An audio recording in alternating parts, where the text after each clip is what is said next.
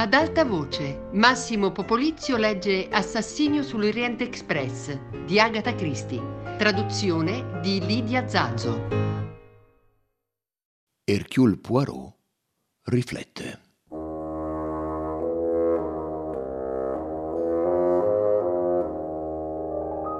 Chi di loro?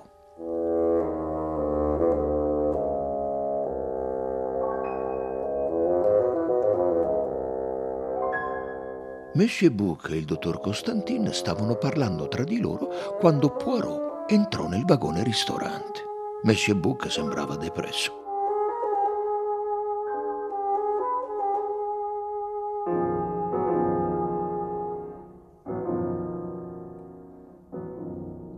Le voilà, disse vedendo Poirot, e mentre l'amico si sedeva aggiunse Se lei risolve questo caso, mon cher, crederò davvero ai miracoli.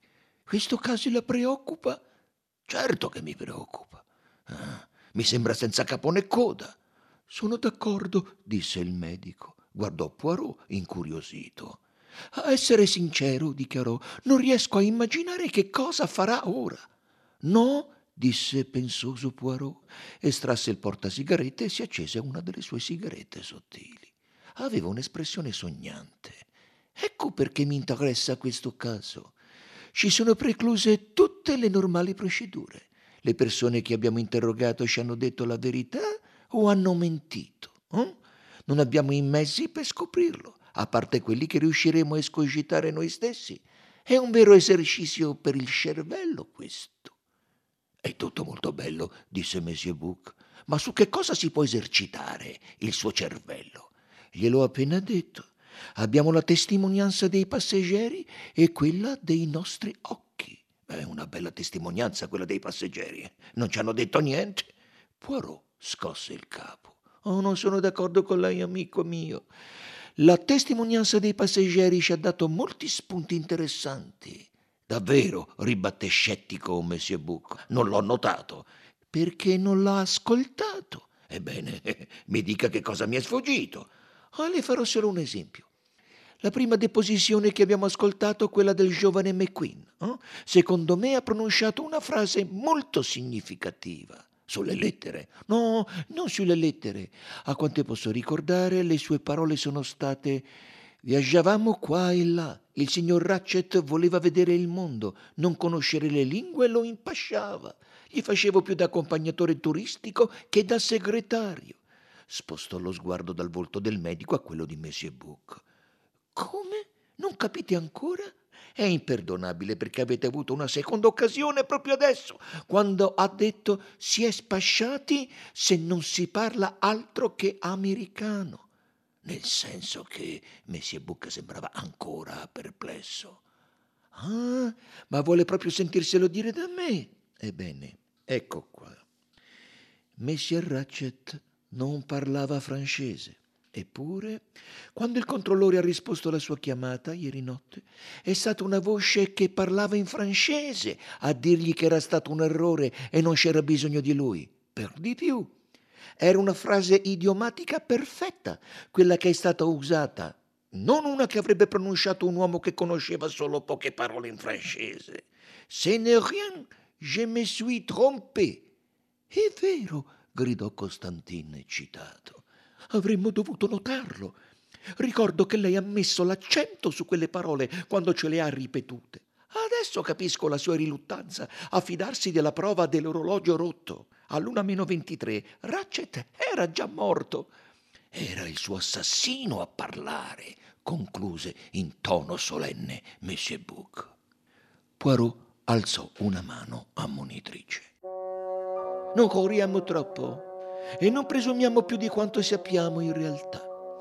Possiamo dire tranquillamente, credo, che a quell'ora, all'una meno 23, qualcuno si trovava nello scompartimento di Ratchet e che questa persona era francese o parlava bene il francese.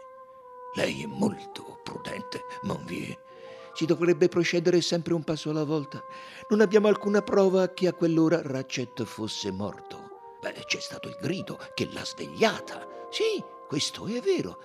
In un certo senso, disse Monsieur Bouc, questa scoperta non cambia molto le cose. Lei ha sentito qualcuno muoversi nello scompartimento accanto al suo. Ma quel qualcuno non era Ratchet, ma l'altro uomo. Sicuramente si lava il sangue dalle mani e mette ordine dopo il delitto, brucia la lettera che l'avrebbe incriminato. Poi aspetta finché tutto è tranquillo e quando pensa che non ci sia pericolo e la via sia libera, chiude col chiavistello la porta di Ratchet dall'interno, apre la porta di comunicazione con lo scompartimento della signora Hubbard e sguscia fuori da quella parte.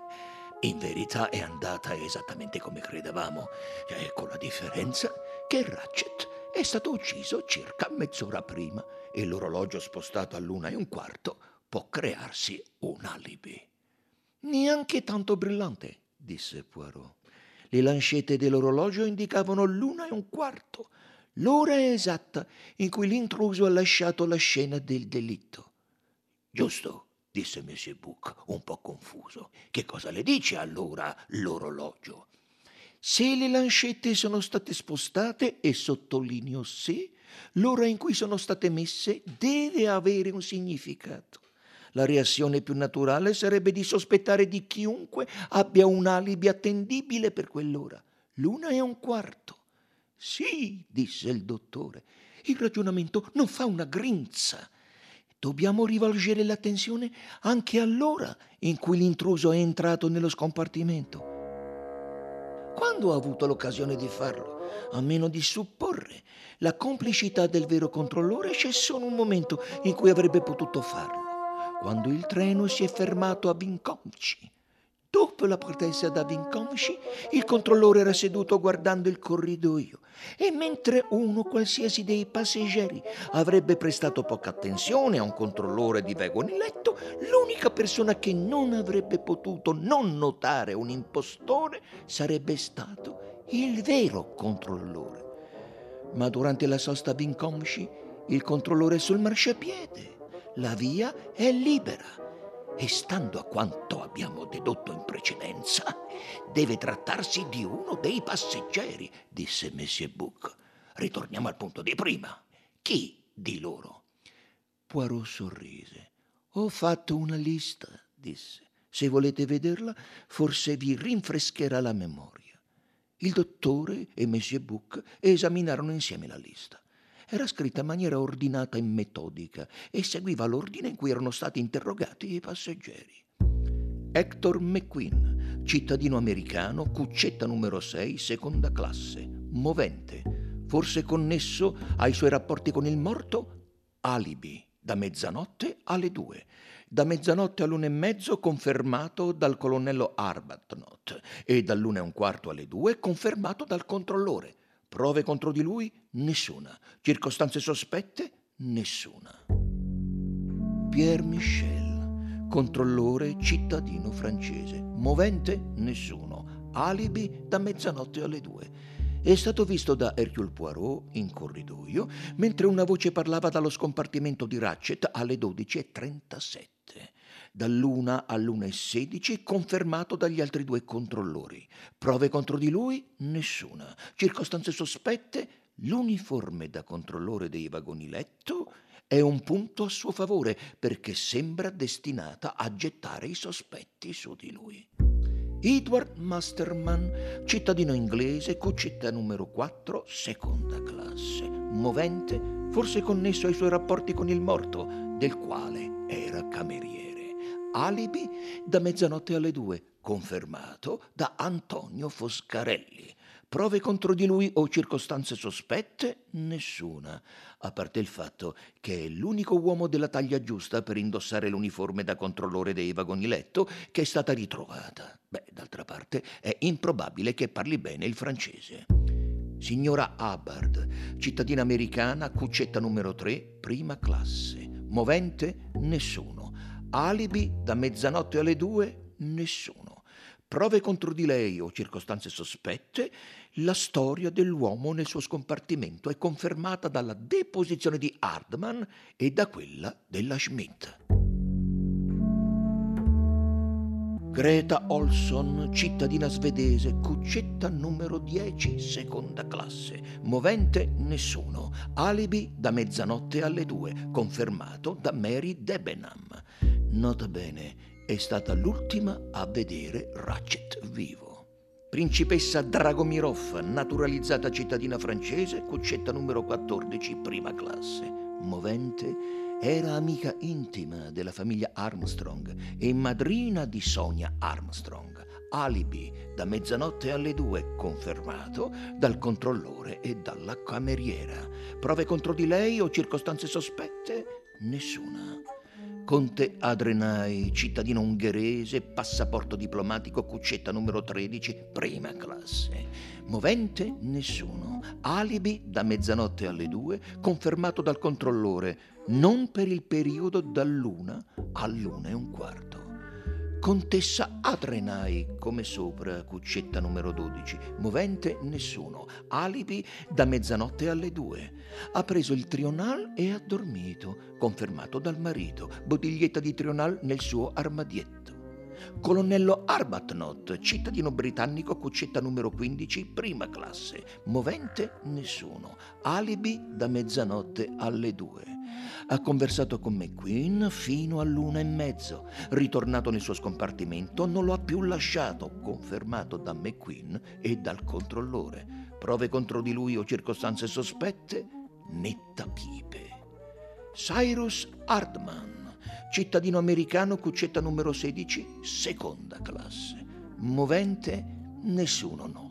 Alibi da mezzanotte alle due. Non ha lasciato il suo scompartimento, confermato da McQueen e dal controllore. Prove contro di lui o circostanze sospette? Nessuna. Antonio Foscarelli, cittadino americano di origine italiana, cuccetta numero 5, seconda classe. Movente? Nessuno noto. Alibi da mezzanotte alle due, confermato da Edward Masterman. Prove contro di lui o circostanze sospette? Nessuna, a parte il fatto che l'arma del delitto potrebbe essere considerata adatta al suo carattere. Vedi Monsieur Book. Mary Debenham, cittadina britannica, cuccetta numero 11, seconda classe. Movente nessuno. Alibi da mezzanotte alle due, confermato da Greta Olson. Prove contro di lei o circostanze sospette, conversazione udita da Hercule Poirot e suo rifiuto di spiegarla. Hildegard Schmidt, cittadina tedesca cuccetta numero 8, seconda classe, movente nessuno, alibi da mezzanotte alle due, confermato dal controllore e dalla padrona. È andata a letto, è stata svegliata dal controllore alle 12.38 circa ed è andata dalla padrona. Nota bene.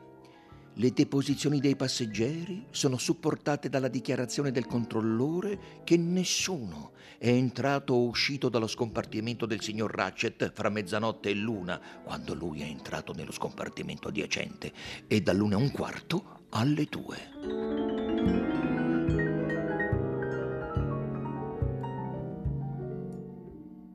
Come vedete, disse Poirot, questo documento è solo un riassunto delle deposizioni che abbiamo udito.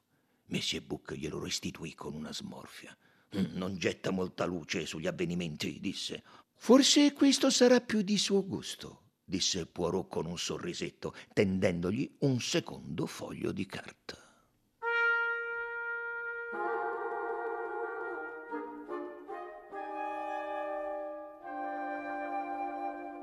Dieci domande. Sul foglio si leggeva fatti che richiedono una spiegazione. 1. Il fazzoletto con l'iniziale H di chi è? 2. Il nettapipe è stato perso dal colonnello Arbuthnot o da qualcun altro? 3. Chi indossava il kimono scarlatto? 4. Chi era l'uomo o la donna travestito da controllore dei vagoni letto? 5. Perché le lancette dell'orologio indicano l'una e un quarto? 6.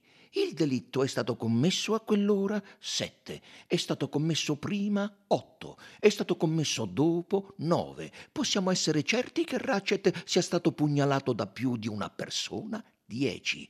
Che altra spiegazione potrebbe esserci delle sue ferite?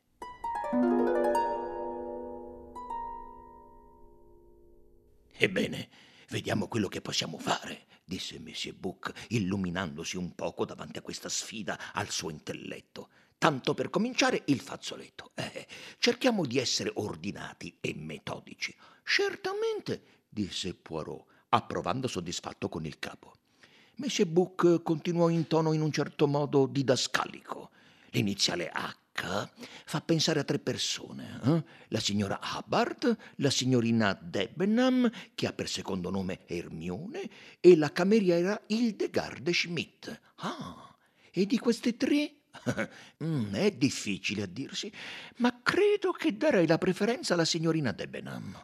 A quanto ne sappiamo potrebbe farsi chiamare col suo secondo nome, non con il primo. E su di lei c'è già qualche sospetto. Eh, eh la conversazione che lei ha udito, mon cher, era senza dubbio un po' strana, e così il suo rifiuto di spiegarla. Quanto a me, voto per l'americana, disse il dottor Costantin. Questo è un fazzoletto molto costoso e gli americani, come tutti sappiamo, non badano a spese. Perciò escludete entrambi la cameriera? chiese Poirot. Eh, sì, come ha detto lei stessa, è un fazzoletto da signora.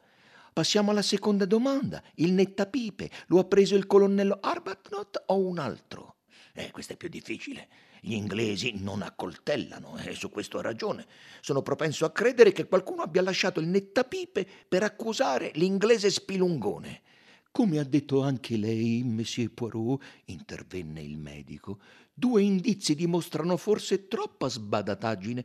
Sono d'accordo con Monsieur Book. Il fazzoletto è stata una svista autentica, eh, quindi nessuno vuole riconoscere che gli appartiene.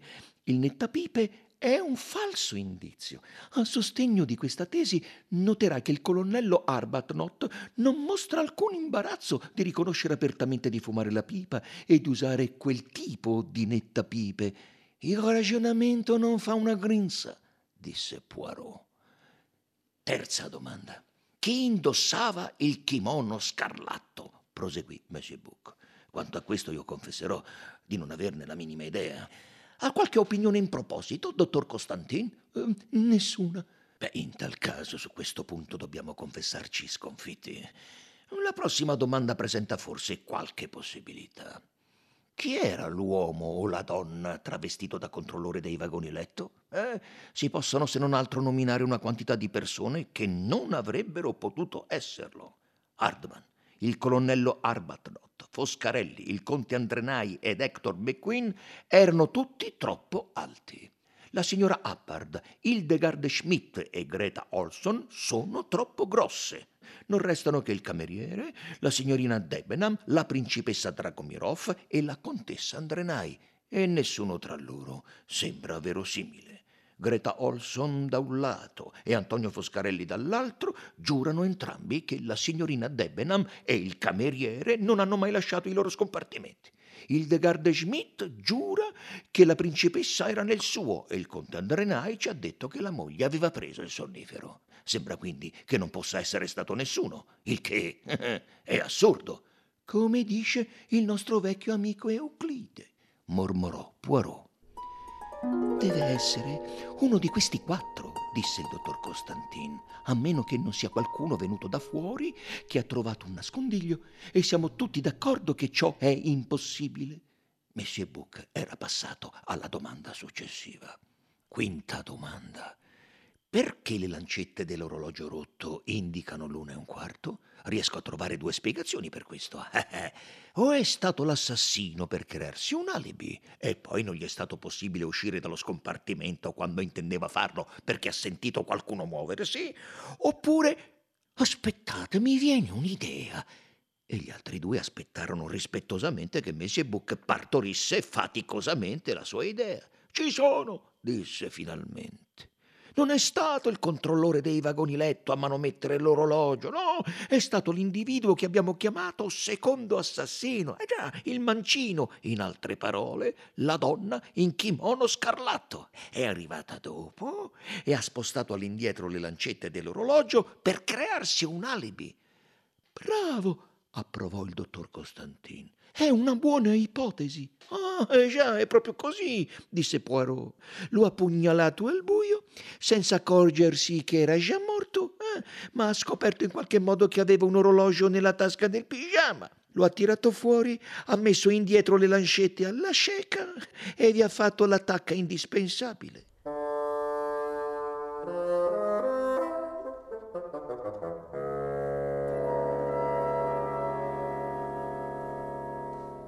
Monsieur Bucco lo guardò con freddezza. Ha una spiegazione migliore? chiese. Per il momento no, confessò Poirot. Tuttavia, continuò, credo che nessuno di voi si sia reso conto dell'aspetto più interessante di questo orologio. La sesta domanda ha qualcosa a che fare con questo? chiese il medico. Alla domanda uh, l'omicidio è stato commesso a quest'ora all'una e un quarto? Uh, io rispondo no. Sono d'accordo con lei, disse Monsieur Buc. Ma la domanda seguente è prima? Ah, allora io dico di sì. E lei, dottore? Il medico annuì. Sì, ma anche alla domanda dopo si può rispondere affermativamente. Eh, condivido la sua teoria, Monsieur Buc, e così penso faccia anche Monsieur Poirot, sebbene non voglia compromettersi. Il primo assassino è arrivato prima dell'una e un quarto, il secondo assassino dopo l'una e un quarto. E quanto al fatto che fosse mancino, eh, non dovremmo fare qualcosa per accettare quale dei passeggeri lo è? Oh, non ho trascurato del tutto questo punto, disse Poirot. Avrete notato che ho fatto scrivere a ogni passeggero una firma o un indirizzo. Mm, non è decisivo perché certe persone compiono alcune azioni con la destra, altre con la sinistra. C'è chi scrive con la destra e gioca a golf con la sinistra, ma è pur sempre qualcosa. Tutti gli interrogati hanno preso la penna con la destra, a eccezione della principessa Dragomirov, che si è rifiutata di scrivere. La principessa Dragomirov. È impossibile, esclamò Monsieur Bucco. Dubito che possa avere avuto la forza di vibrare quel colpo con la mano sinistra, disse il dottor Costantin. Quella ferita sembra essere stata inflitta con notevole forza. Eh, più di quanta possa averne una donna? No, non direi questo, ma più di quanta possa averne una donna anziana, credo. Ecco, e il fisico della principessa Dragomirov è particolarmente fragile. Potrebbe essere un caso di dominio della mente sul corpo disse Poirot. La principessa Dragomirov ha una fortissima personalità e una gran forza di volontà. Ma per il momento soprassediamo e passiamo oltre. Nona e decima domanda. Possiamo essere certi che Ratchet sia stato pugnalato da più di una persona e quale altra spiegazione potrebbe esserci di quelle ferite? Beh, a parer mio, cioè da un punto di vista medico, diciamo, eh, non può esserci nessun'altra spiegazione. Ritenere che un uomo hm, abbia colpito prima debolmente, poi con violenza, prima con la mano destra e poi con la mano sinistra, e dopo un intervallo di forse mezz'ora abbia inflitto nuove ferite a un corpo morto, ecco, mi sembra senza senso. Sì, disse Poirot, è senza senso. E crede che due assassini abbiano un senso? Beh, come ha detto lei, quale altra spiegazione può esserci? Poirot guardava fisso davanti a sé. È quello che mi chiedo, disse. È quello che non ho mai smesso di chiedermi. Si appoggiò alla spalliera della sedia. D'ora in poi è tutto qui. E si batté la fronte con un dito abbiamo scoperto tutto quello che c'era da scoprire. I fatti sono davanti a noi, sistemati con ordine e metodo. I passeggeri si sono seduti qui, uno dopo l'altro, a fare le loro deposizioni. Eh? Sappiamo tutto quello che si può sapere dall'esterno. E rivolse un sorriso affettuoso a Monsieur Bouc. Abbiamo sempre scherzato fra noi su questo fatto di sedersi a pensare, non è vero? Ebbene, mi ascingo a mettere in pratica la mia teoria, qui, sotto i vostri occhi. Voi due dovete fare lo stesso. Chiudiamo tutti e tre gli occhi e pensiamo. Uno o più di questi passeggeri ha ucciso Ratchet. Chi di loro?